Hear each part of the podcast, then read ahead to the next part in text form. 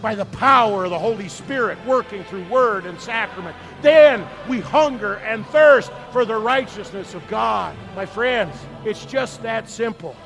It's in the divine service that He's there for you, that He delivers the forgiveness. That's where He promises forgiveness will be. Uh, and so it, that's why it's so important uh, to be in church. We long that God would answer the prayer when we pray, Deliver us from evil. Get me out of here. Get me out of this sin filled world. And that is Jesus Christ, uh, who says, Do not count their sin against them, for my blood has paid the price for that. Now on 95.7 FM, it's Proclaiming the One with Pastor Clint Poppy and Pastor Adam Moline from Good Shepherd Lutheran Church in Lincoln, Nebraska.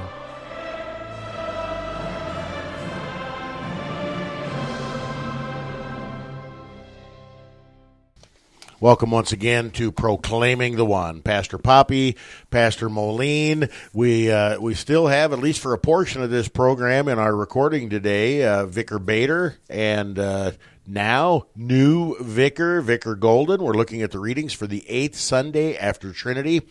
Each week we come together, we look at God's Word, help people prepare for the upcoming Sunday worship service, the gifts that God freely gives, the word that He teaches us, and today the warnings that He gives us because He loves us. The uh, readings for today on this uh, eighth Sunday after Trinity are at times hard readings to hear, and uh, they are a challenge to the ears even of strong and faithful Christians why would God speak this way to us? Why would God speak so sternly and harshly to us? Oh, I don't know. Why would uh, why would you tell your kids at the top of your lungs to get out of the middle of the street because there's oncoming traffic coming? Keep that picture in mind as we hear God's word today. The introit for the eighth Sunday after Trinity selected verses from Psalm 48, and uh, last week we had Psalm 47, so this week we have Psalm 48, so we get a little bit of a pattern here. And of all the readings that we're going to hear today, this is probably the the mildest, the kindest, and the gentlest with regard to all of our scripture readings. So, uh, Vicar Bader, you want to take it away? A portion of Psalm 48, the introit for the eighth Sunday after Trinity. We have thought on your steadfast love, O God, in the midst of your temple. As your name, O God, so your praise reaches to the ends of the earth. Your right hand is filled with righteousness. Great is the Lord, and greatly to be praised. In the city of our God, his holy mountain. Within her citadels, God has made himself known as a fortress. Let Mount Zion be glad. Let the daughters of Judah rejoice because of your judgments. This is God, our God, forever and ever. He will guide us forever. This is God, our God, forever and ever. Pastor, another way to say that might be there is only one God, and everything else that claims or purports to be God is lying and is a false God. Is that a fair way to look at that? That is a fair way to look at it, and it even matches up with Scripture in other places. For example, Deuteronomy 6, Hear, O Israel, the Lord our God, the Lord is one, uh, in addition to a plethora of other uh, examples. And so uh, it is a good confession. Our God is a jealous God. He is the one true God, and He won't share uh, that title, God, with anything else uh, that exists. Vicar, it says, Your right hand is filled with righteousness. We've had a lot of talk over the last year with regard to the right hand of God. What is it and where is it? The right hand of God is the power of God that goes out throughout all the world that rules and governs everything. Jesus ascended into heaven and sits at the right hand of God the Father Almighty. That means he is the author or the authority of all the world. He is the righteous judge. And uh, maybe just something this is what I think of when I think of the right hand. You know, most people are right handed, and so this can be either the hand that disciplines, as a father disciplines his son, or this can be the hand of comfort, the hand that helps to lift you up when you are at your lowest, the hand that wipes away every tear from your eyes. This is our God and the one who rules us with justice and righteousness. Pastor, we've talked lots and lots and lots over the course of the years and uh, in the year that you've been with us now as well with regard to that one little Hebrew word chesed and how it is normally translated into English as steadfast love. And it just seems like every time we turn around this word is jumping off the page at us. We have thought on your steadfast love O God. What is this steadfast love that we are thinking about, praying about, meditating on, pondering? What is it? Well, uh, I'm going to respond with uh, a quote from Scripture. This is love, not that we have loved God or served Him, but rather that He loved us and gave His only begotten Son as a uh, all atoning sacrifice for our sins. Uh, that's really what uh, the love of God is. Uh, this love that uh, is so great that it's willing to give up its own life to rescue us from sin, death, and the power and the devil. Uh, a love that uh, is willing to be beaten and hung on the cross naked uh, so that we might be forgiven of sins. Uh, that's the love that God has, and that word Hesed then uh, especially brings that home to us uh, that it is a, a particular special kind of love that only God can have for us. And this special kind of love is manifested in kind of an odd way according to the ways of the world. You know, when we think of love, we think of emotions, we think of touchy feely kind of stuff. We think of uh, almost Jesus as my girlfriend in the back seat of the car. Listen to some of the musics that uh, call themselves Christian, and uh, you can you can plug in your uh, your uh, boyfriend, girlfriend. Um, you know, favorite puppy, whatever, and uh, they make just as much sense. Here, the steadfast love, this chesed, is manifested. Did you see that? Let the daughters of Judah rejoice because of your judgments. How can the judgment of God be connected to the steadfast love of God? The world sees this as completely opposite. Vicar, can you make some sense? Well, this is getting back also to what we were talking about earlier that your right hand is filled with righteousness. Uh, we can rejoice at the righteous judgments of God, not because of anything we have done, because of God in His righteous justice looked at us and our sin. He would judge us guilty. He would judge us deserving of eternal life in hell, or eternal death in hell, I should say. But we rejoice in the judgments of God because when he looks at us, he deals with us in his righteousness and does not condemn us, but instead says we are not guilty because when he looks at us, he no longer sees us in our sin, but he sees us clothed in Christ's own righteousness, purchased and won for us by the shedding of his blood upon the cross. And so that's why we rejoice in God's judgments. He has judged our sin worthy of death. And yet he has given us peace by saying, Even though you deserve nothing but death and hell, I have given you eternal life in Christ Jesus our Lord. This is uh, this is part of that great exchange. This is part of the wonderful gift that God gives us. Uh, we deserve the judgment, but He pours out that judgment on Jesus instead of on us. That is His steadfast love in action for us, and it goes on forever and ever and ever and ever. Now, last week, Pastor, when we looked at the introit, a portion of Psalm 47, we had a lot of king talk a lot of kingly nature of God and especially of Jesus and how this king shows compassion on us. This king talk really kind of expands here in Psalm 48 when it's talking about the dwelling place of the king. Uh, the city of great is the Lord and greatly to be praised in the city of our God, his holy mountain. within her citadels. God has made himself known as a fortress. Let Mount Zion be glad. What are all of these words, uh, kind of kingly words, kind of military terms? What are all of these things teaching us in the context of the steadfast love of God and the judgments of God? Well, um, first off, the place they're talking about immediately would be uh, Mount Moriah in Jerusalem, where the ancient city of Jerusalem is uh, first built and where the kings of Israel lived and then also upon the summit of which is, uh, in fact, the place where the temple was. Um, by extension, then, this also is talking about the dwelling place of God forever and ever because uh, he won't be contained only in a, a, building built by hands, but rather uh, he's the builder of all the world. And uh, we have our existence really in him. And so we have this idea then that also this is referring to heaven where God is. So we have this idea of uh, God's dwelling place being a fortress.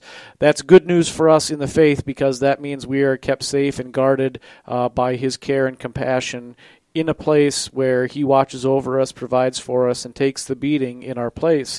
Uh, it can also be a word of judgment for those who are outside. And we even see this in the book of Revelation when it uh, talks about those who are outside that practice sorcery or thieves and uh, drunkards and uh, they steal, all that stuff. Uh, and so if you're outside of the walls of God's kingdom, that's bad news for you. If you're inside, that's good news for you. And in fact, to build on what the vicar said earlier, too, the fact that God is judging those outside is actually good news for us on the inside as well, because um, it's not paradise and heaven if there's sin therein. And so the fact that God removes the sin uh, is good news for those of us who are saved, even as at the same time it's bad news for those who are not. When I look at all of our readings here together, I can't help but think how easy people in America and how easy most Christians, not only in America but many places throughout the world, how easy we look at the faith, kind of an easy believism. Um, we practice our Christianity in a, a half hearted way. We take the gifts of God for granted. We take the sacrifice of our Lord and Savior Jesus for granted.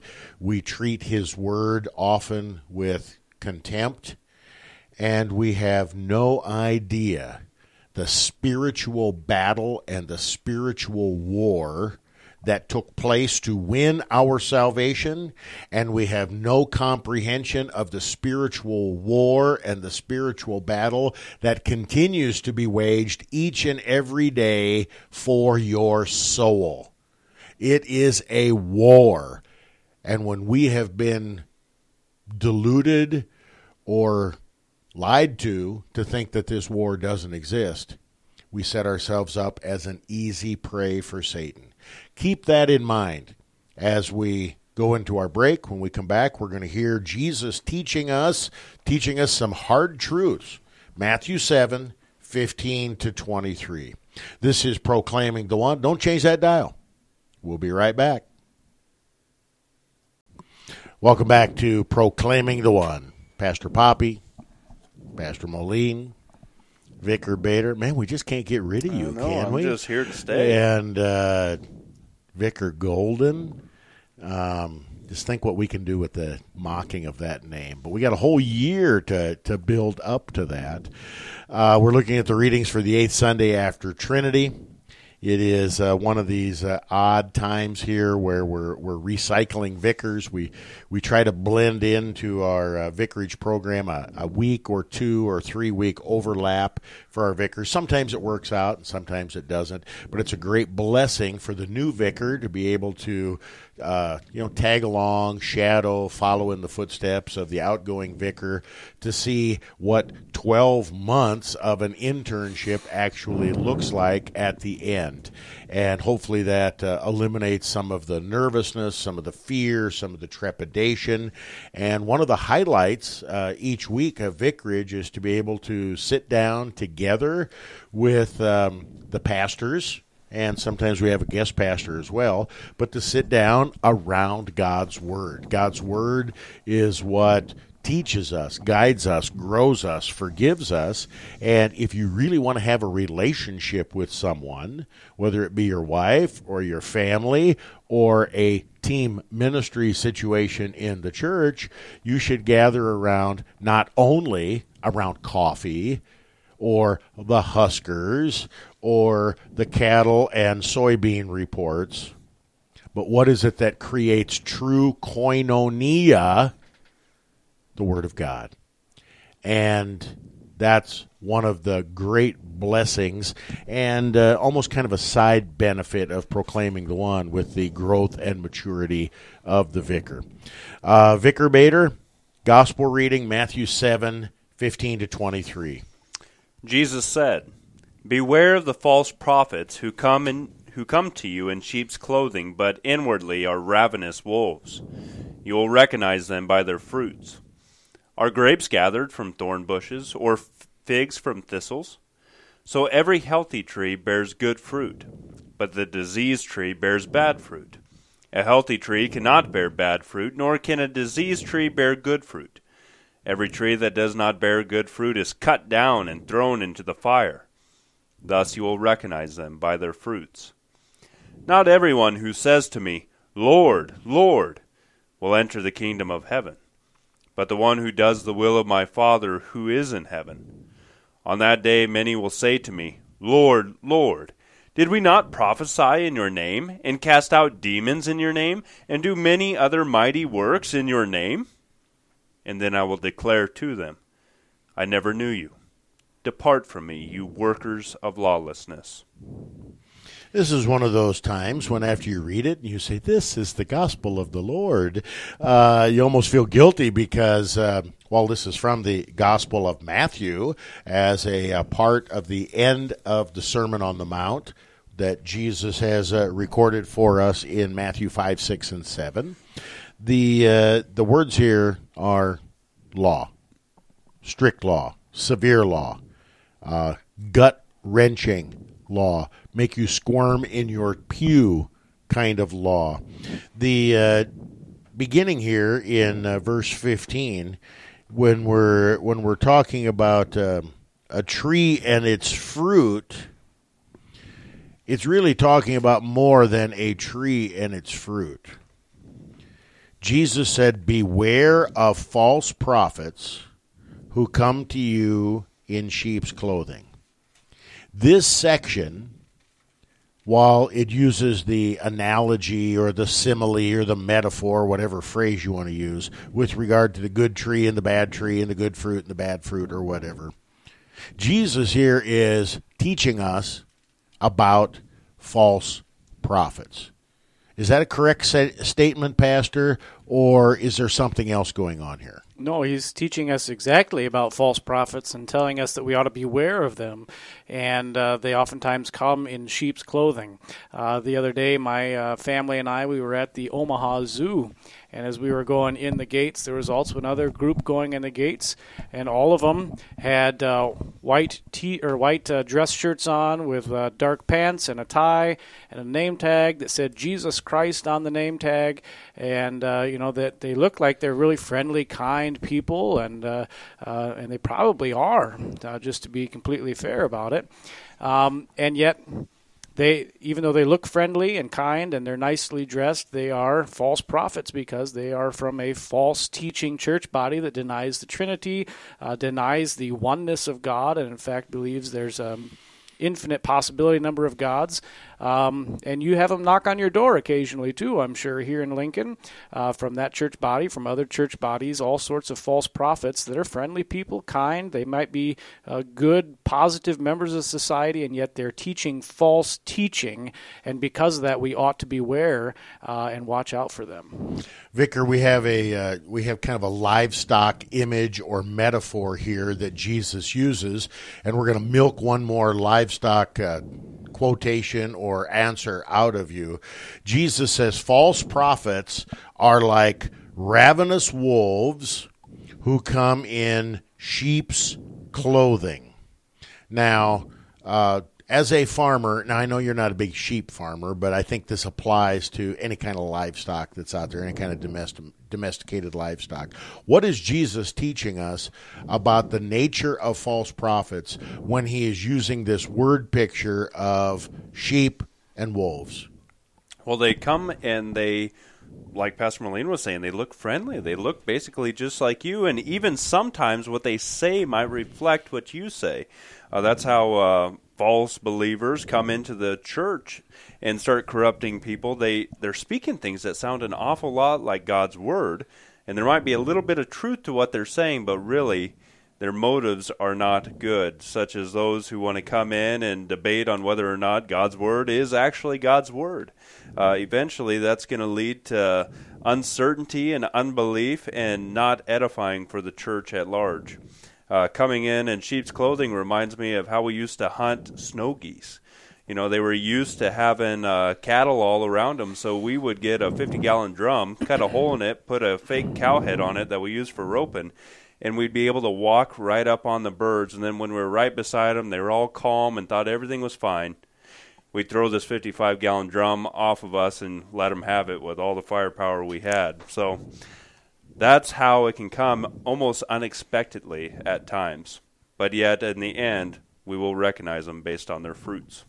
What is the goal, Pastor, of a ravenous wolf? What what does a ravenous wolf want?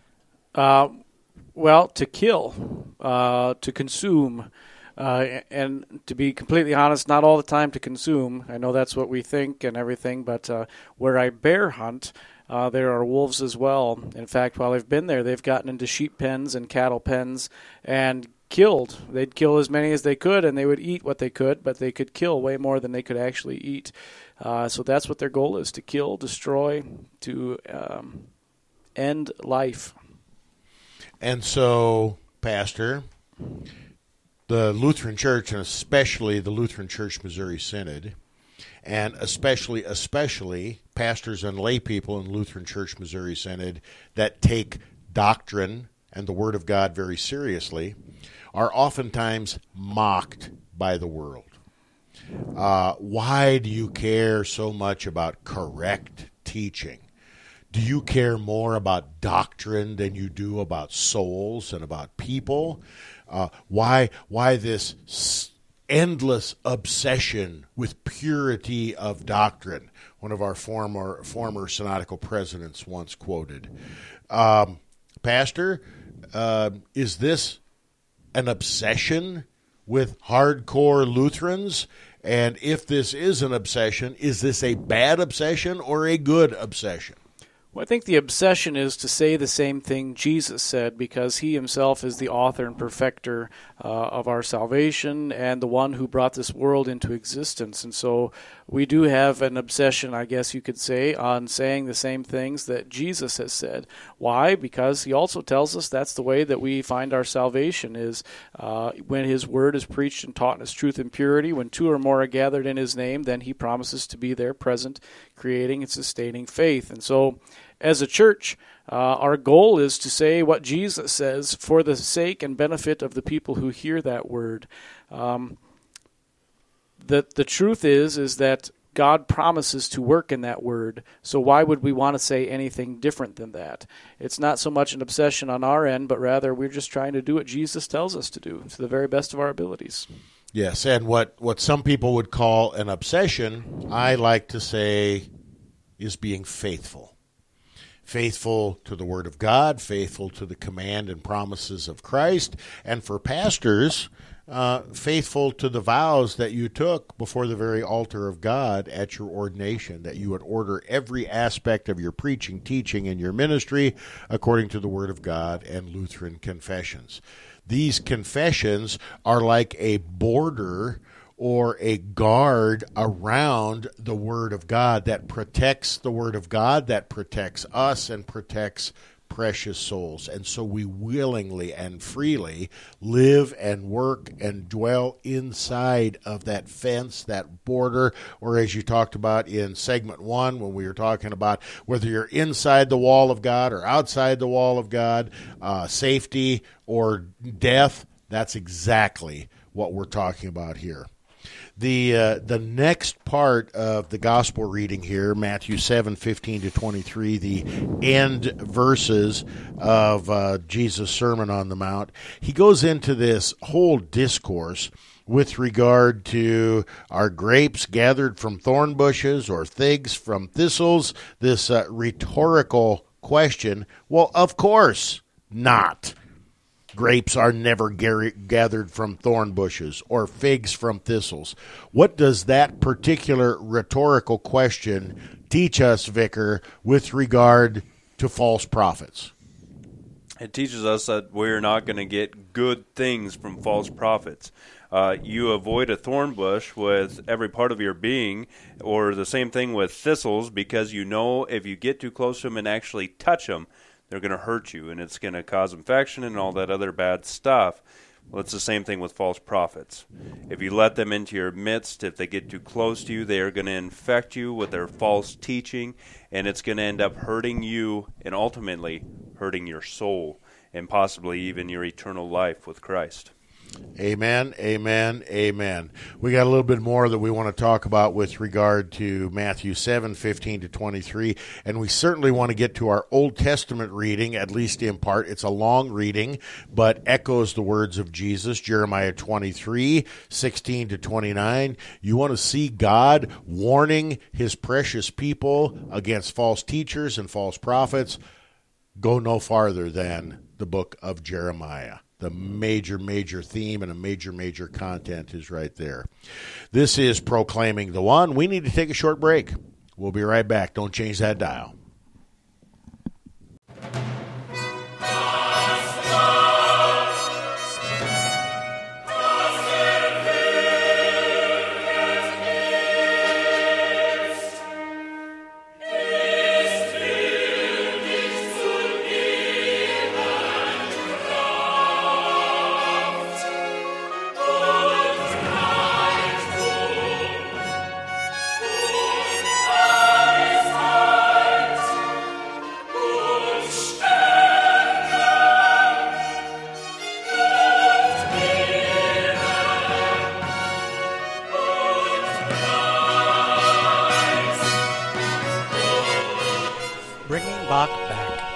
At noon on KNNA. Welcome back to Proclaiming the One. Pastor Poppy, Pastor Moline, Vicar Bader, Vicar Golden. We're looking at the readings for the eighth Sunday after Trinity. We'd love to have you come and join us for worship at Good Shepherd. We gather at 8 and 10.30 each Sunday at 3825 Wildbriar Lane. We have Sunday school for all ages in between. Wednesday evenings year-round at 6.30. You can listen live on 95.7 LP right here in Lincoln, Nebraska, outside of our listening area. Download the app. Check us out on the website thecross957.org. Archives, podcasts, you name it, we got it. And uh, our our goal here is to assist, guide, and serve you with the Word of God in its truth and purity.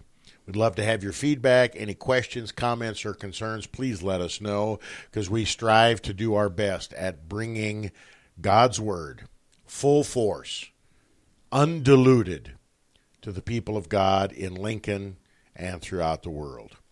Matthew 7, 15 to 23, Jesus teaches us to beware of false prophets. Vicar Golden, do you want to share those words with us and get them fresh in our brain once again? Because we've got a little bit more that we want to talk about here. The entire reading. Correct? Yes, yes, correct. Jesus said, Beware of false prophets, who come to you in sheep's clothing, but inwardly are ravenous wolves. You will recognize them by their fruits. Are grapes gathered from thorn, thorn bushes or figs from thistles? So, every healthy tree bears good fruit, but the diseased tree bears bad fruit. A healthy tree cannot bear bad fruit, nor can a diseased tree bear good fruit. Every tree that does not bear good fruit is cut down and thrown into the fire. Thus, you will recognize them by their fruits. Not everyone who says to me, Lord, Lord, will enter the kingdom of heaven, but the one who does the will of my Father who is in heaven. On that day, many will say to me, Lord, Lord, Did we not prophesy in your name and cast out demons in your name and do many mighty works in your name? And then and then will I declare to them, I never knew you. Depart from me, you workers of lawlessness. Oh boy, depart from me, you workers of lawlessness. Now, correct my memory, Pastor. In uh, First and Second Thessalonians, doesn't God the Holy Spirit, under the inspiration of the Holy Spirit, through the Apostle Paul, teach us that this man of lawlessness, that phrase that's very similar to what we're talking about, is Satan himself. We're talking about the Antichrist that comes in and through the church. I believe that's uh, um, First Thessalonians chapter two, about verse fourteen or so, if my memory serves me correct. Uh, I mean, are we talking about satanic stuff? Are we talking about antichrist kind of stuff here, or is this just typical Lutherans overblowing the importance of pure doctrine? Uh, I wouldn't say we're overblowing it. Um, now, there is a man of lawlessness, the Antichrist, that uh, uh, is coming to the, bring the world to an end. Definitely, um, that doesn't negate the idea that anything that is against Christ um, is also of that same spirit. And what I mean is this any false teaching that is not according to God's word hurts faith and does destroy uh, faith of people and lead people into hell. That doesn't mean that all of them are the man of lawlessness or the antichrist. They are antichrist, but they are not necessarily the antichrist. And so I'll make that distinction there a little bit.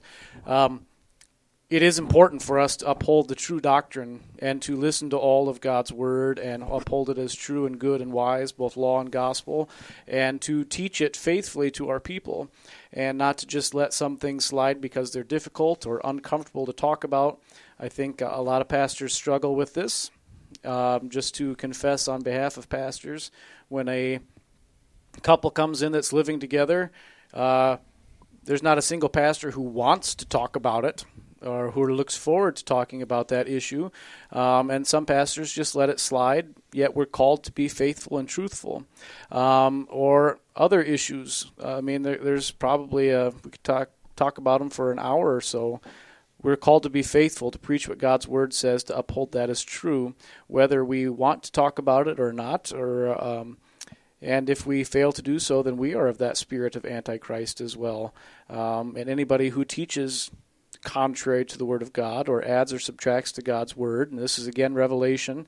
Uh, anyone who adds or subtracts to my words, uh, they'll be held liable on the last day. That's bad news. Jesus gives a uh, word picture here with regard to trees and fruit. Uh, healthy tree bears good fruit. Diseased tree bears bad fruit. Healthy tree cannot bear bad fruit. A diseased tree cannot bear good fruit. And then he says, Thus you will recognize them by their fruits. Them. I'm going to throw the softball to you, Vicar, and then I'm going to have Pastor Moline expand on it a little bit. Who is the them that Jesus is talking about? These are all the false prophets, no matter what shape, size, or form they come in, that are preaching or teaching a message contrary to God's word and leading people astray. And uh, this can be on a whole plethora of things. Uh, maybe they're uh, like the Pharisees, who were teaching that you have to do everything according to their law, and according to the eyes of the people, well, they might be pretty good people but really they're whitewashed tombs because inwardly they're dead and decaying because they're relying not on God and His grace, but on themselves and their own works.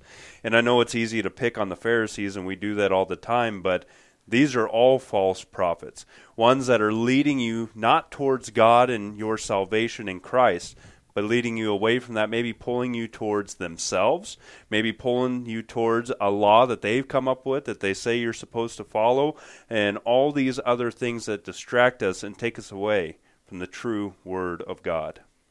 Okay, we've got Jesus saying the them are the false prophets. You will know the false prophets by their fruit. Jesus also says these false prophets are intentionally deceptive. They run around like sheep with uh, like wolves with sheep clothing on them, seeking who they can devour. So, Pastor, this fruit by which we will recognize them. What kind of fruit are we talking about? Uh, are we talking about a, a, a prophet who does a miracle? Are we talking about a prophet who makes some kind of prophecy foretelling something in the future and then it comes true? What kind of fruit specifically is the good fruit from the good tree and the bad fruit from the diseased tree? Well, the things you mentioned are what people oftentimes look for, right? That's why uh, TV that's, that's preachers, why I brought them up.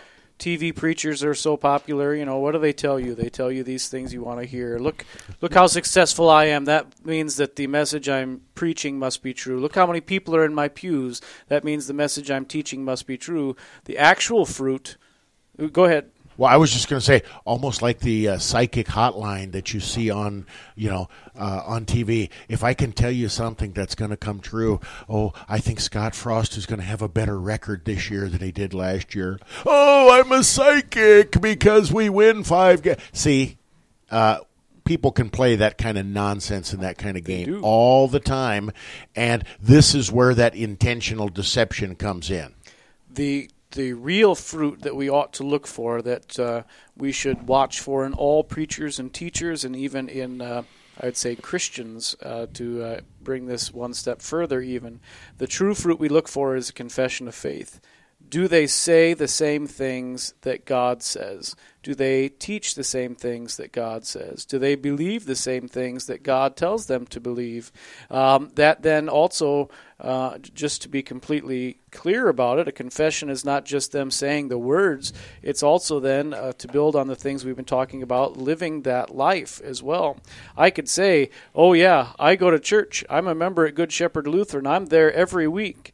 Uh, but then I can go, um, you know, sell drugs, visit prostitutes, steal cars, uh, beat people up, and all that stuff.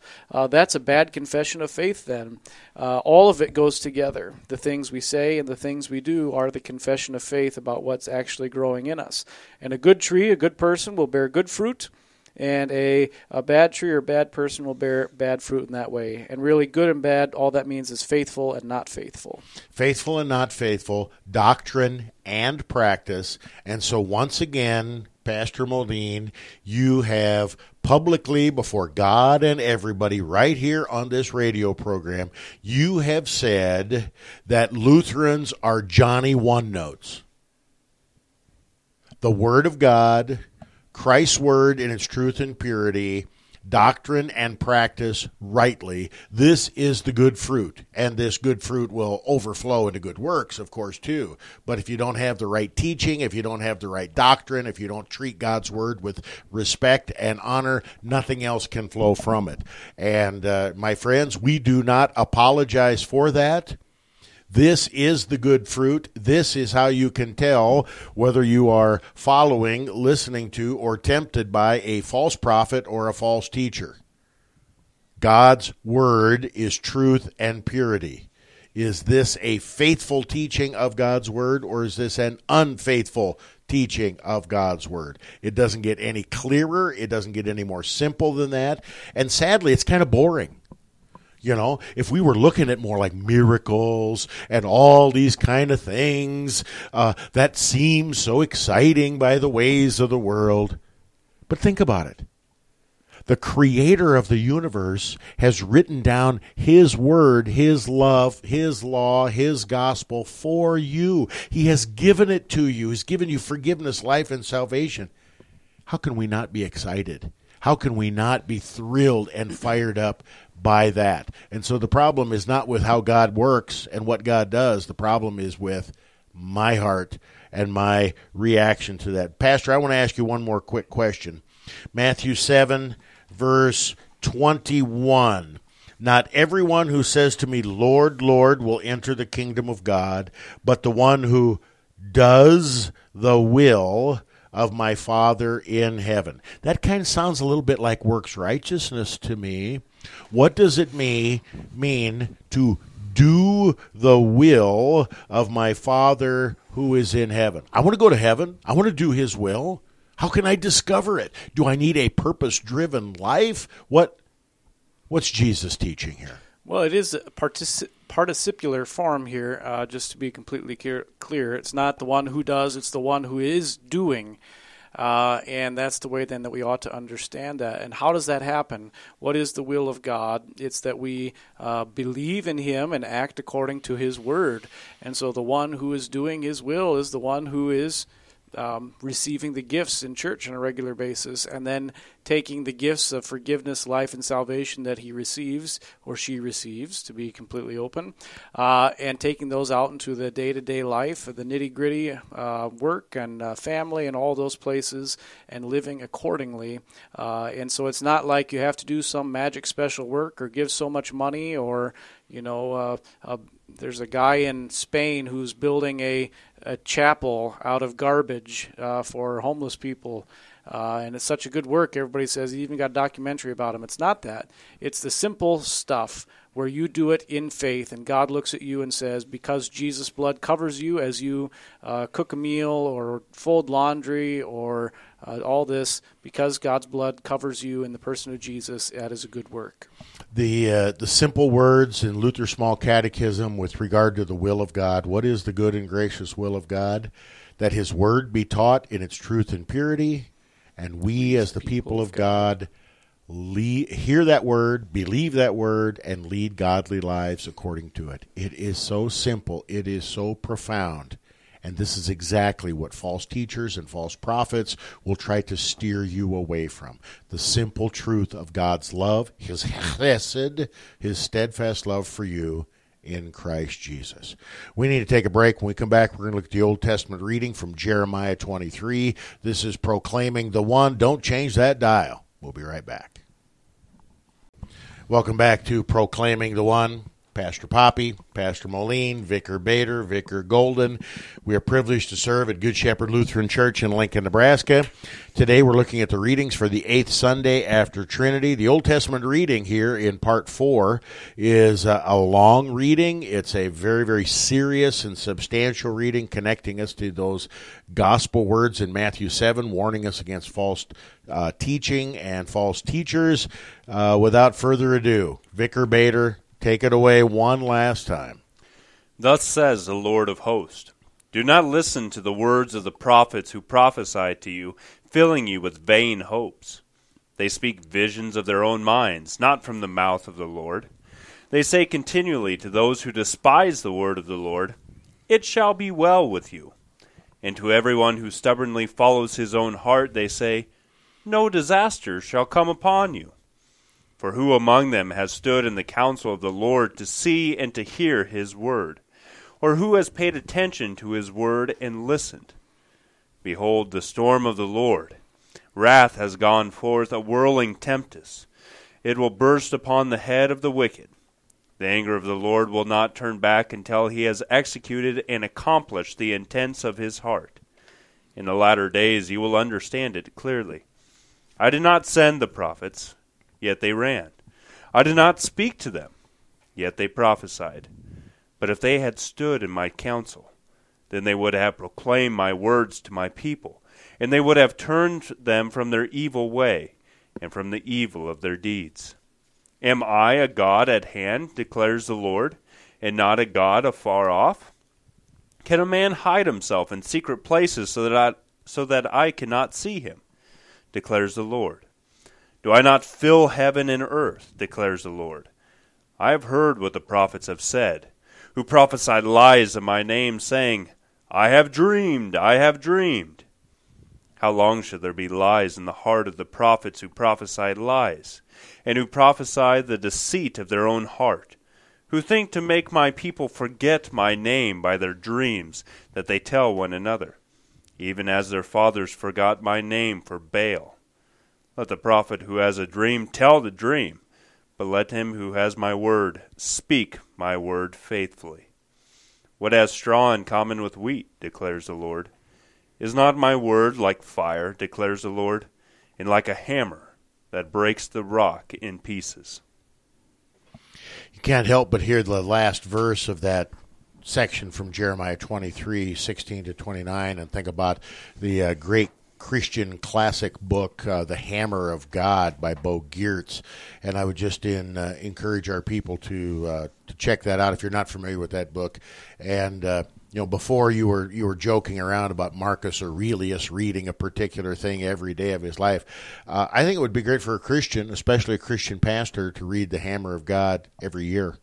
I think that would be a, a great little reminder to uh, to talk about the importance here of God's Word. We did it with our elders up in North Dakota. Uh, read it through and kind of talked through what was going on. It's it's a good book. Yeah, and, and, since it makes fun of the vicar all the way through the book, or at least one of the major vignettes, that's always a good thing. Of course, you have a different understanding. I was going to say, yeah, yeah, yeah, yeah. It would be more equivalent to like the associate pastor. That's but, right. um, that's okay. We're not going to go there. We've got so much here, and again, one of these years when we're working through here, when we get to tr- Trinity Eight, I think it would be fun for us to devote an entire four segments to this particular reading from Jeremiah 23. And I got a couple of vicars here. I think uh, this text from Jeremiah 23, as hard hitting as it is, uh, consider this if and when you get ordained. Consider this as an Old Testament reading.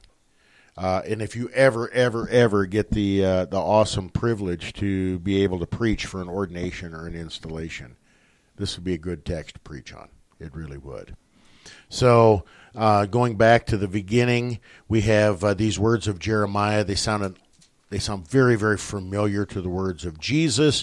Do not listen to the words of the prophets who prophesied to you, filling you with vain hopes, visions of their own minds. There's a contrast here when Jeremiah talks. He is contrasting vain hopes and the vision of the prophet's own minds with something else. What have they replaced with vain hopes and the vision of their own minds? Vicar? They've replaced vain hopes and the vision of their own minds with the sound word of God.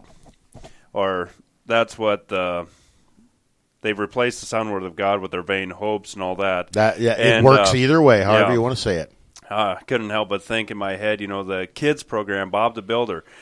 Bob the Builder, he can build it. Yes, we can. And these vain hopes are, you can do it.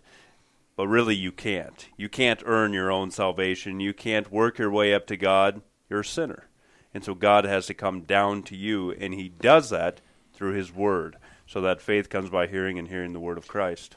And it would be worth pointing out the thing Vicar just said matches with what comes before this in Jeremiah chapter 23, where God says through Jeremiah that he will raise up a righteous branch that shall reign as king and deal wisely. And right even before he says that, he also says, I will gather the remnant of my flock out of all the countries where I have driven them, and will bring them back to their fold. And uh, their herds, they shall have shepherds over them that are faithful, and etc. So um, this all has to go together when we're reading the book of Jeremiah.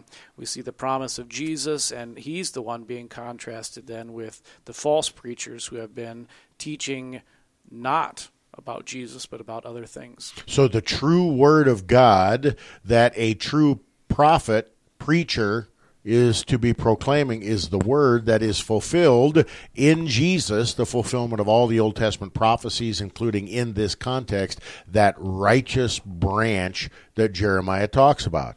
And so here, um, Jeremiah has some pretty, pretty harsh words for those who do not point people to that righteous branch, Jesus.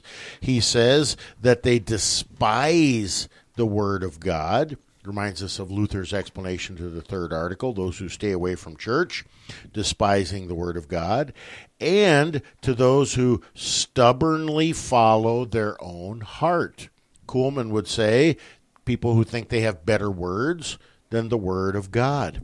And look at what these false prophets do. And, Pastor, I want you to connect us to a contemporary application of how this is going on right here today. False prophets say, No disaster shall come upon you. Um, and then, uh, just a second here, a little bit. Um, nobody has paid attention to the Word of God and listened.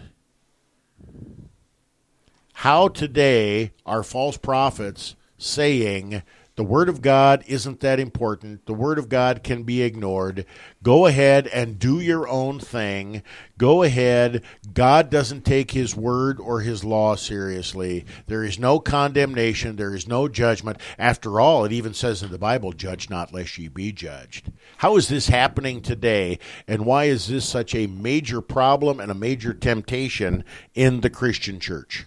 Well, um, this could be a long little explanation here, but it happens all over the place. Uh, in the news last week, there was an ELCA chap or uh, church where the pastor said there's no such thing as hell, and if there is, that it's empty. Which uh, basically that's calling Jesus and the apostles liars for the word that they recorded for us. Twenty years ago, the pastor at Shepherd of the Hills Lutheran Church, ELCA, in Hickman said the same thing. Many of the people revolted and wanted to throw him out the pastor won the uh, uh, fight, and uh, the faithful people were kicked out of the church. So, I mean, there's an example just here in Lincoln um, that, that, still happens all the time in different churches today where God's word is ignored and the truth of what Jesus preached is uh, uh, ignored and something new is taught. This has happens with uh, regards to marriage. Uh, and who can be married? Uh, divorce is divorce a good thing or not? It happens in regards to um, the list could go on and on in that way. It happens in churches where they're more worried about branding than they are about uh, proclaiming the truth of what God's word says. It happens where we are seeking to create a certain type of feel in the worship service rather than to proclaim what God's word says and to stick only with that. It happens where churches rename themselves, right? Uh, this happens all the time as well. You drive around Lincoln, you can see lots of these churches where it used to be, from, I remember from my childhood, this was such and such church, and now it's, uh, you know, uh, Three Pillars or uh, Elevate or, uh, you know, whoever. It happens with, um, you're going to say something? Nope. I, I, was I was going to make a smart aleck comment about yep. a name, but I well I'll, that's uh, discretion is a better. When you're doing all these things, all of a sudden your focus isn't what's really important, which is God's word uh, about Jesus and the message that He teaches, and uh, God doesn't cut around the beat around the bush and talking about those things. He's very clear, and he calls the, uh, the prophets uh, lying prophets. Uh, his heart is broken at the way that they drift away from sticking with God's word says, um, and he's sad about it. And yet it happens all over the place again and again and again and again. And and this whole Sunday, the point of this Sunday is a warning to all of you out there listening. Um, if your pastor does not stick with what God's word says and its truth and purity, beware. Watch out for him. Uh, find somewhere else to go to church. I mean, um, if you're, that's not your first thing. Of course, your pastor says something wrong. Go and talk to them directly about it. Hopefully, they'll repent and say, You're right. I didn't say it rightly, and they'll publicly uh, change what they said. If they don't, then you need to get in a different church, one that does stick with God's word and preaches the truth. Um, all the time so that your soul on the day of judgment won't be in a hell. Uh, because there is a hell and it's not empty and it's full of all sorts of people who are told that there is no hell or that hell is empty. Um, don't be those people. Believe what God's word says. Look to Christ for your salvation and to Him alone. And this is not some great mystery like what does God say? How do I know what God's will is for my life? What does what what what is the law? What is that? I mean, God is not a God who is far off. He's not playing Where's Waldo or hide and seek with you. He has revealed himself to you in the person and work of his Son. He has revealed himself to you in the absolute clear words of the Holy Scriptures. That's a fancy name for the Bible. Dust it off, repent, read it, believe it demand that your pastors and your Bible study teachers preach and teach from the Word of God, rightly divided law and gospel, dripping with the bloody death and glorious resurrection of Jesus. Pass this on to your kids. Make sure that your kids hear it in church and Sunday school and vacation Bible school. And if your kids go to parochial school, make sure the parochial school is not one in name only, but actually teaches the Word of God as well. And I'm on a roll here, Pastor You, I mean, everything you said is exact truth, and it starts with uh, to be able to do this, you need to know what God's word says. You need to know what the confessions say, and when you do that, then you'll start to see the places where other churches and uh, places fall short in that regard. And that's not to put us up on a pedestal. We're sinful people too. We make mistakes. When your pastors here at Good Shepherd make a mistake, come and talk to us about it, and we'll do our best to fix it. Um, none of us are above correction, not because none of us are above God's word. Amen, amen, amen. Uh, once again, and uh, this for real is the last time. Uh, Vicar Bader, would you bring us to a close with the collect of the day for the eighth Sunday after Trinity? Let us pray. Grant to us, Lord, the Spirit to think and do always such things as are right, that we, who cannot do anything that is good without you, may be enabled by you to live according to your will. Through Jesus Christ, your Son, our Lord, who lives and reigns with you in the Holy Spirit, one God, now and forever. Amen. For Pastor Moline, for Vicar Bader and Vicar Golden, I am Pastor Clint Poppy. Thanks for tuning in to At Home. No, I guess it is proclaiming the one. Everything is just kind of gra- jumbled and jumbled up for me today. Uh, Sunday morning when you get up, read your paper, drink your coffee, pray for your pastor, but most importantly, go to church and hunger for the Word of God. God's richest blessings in Christ.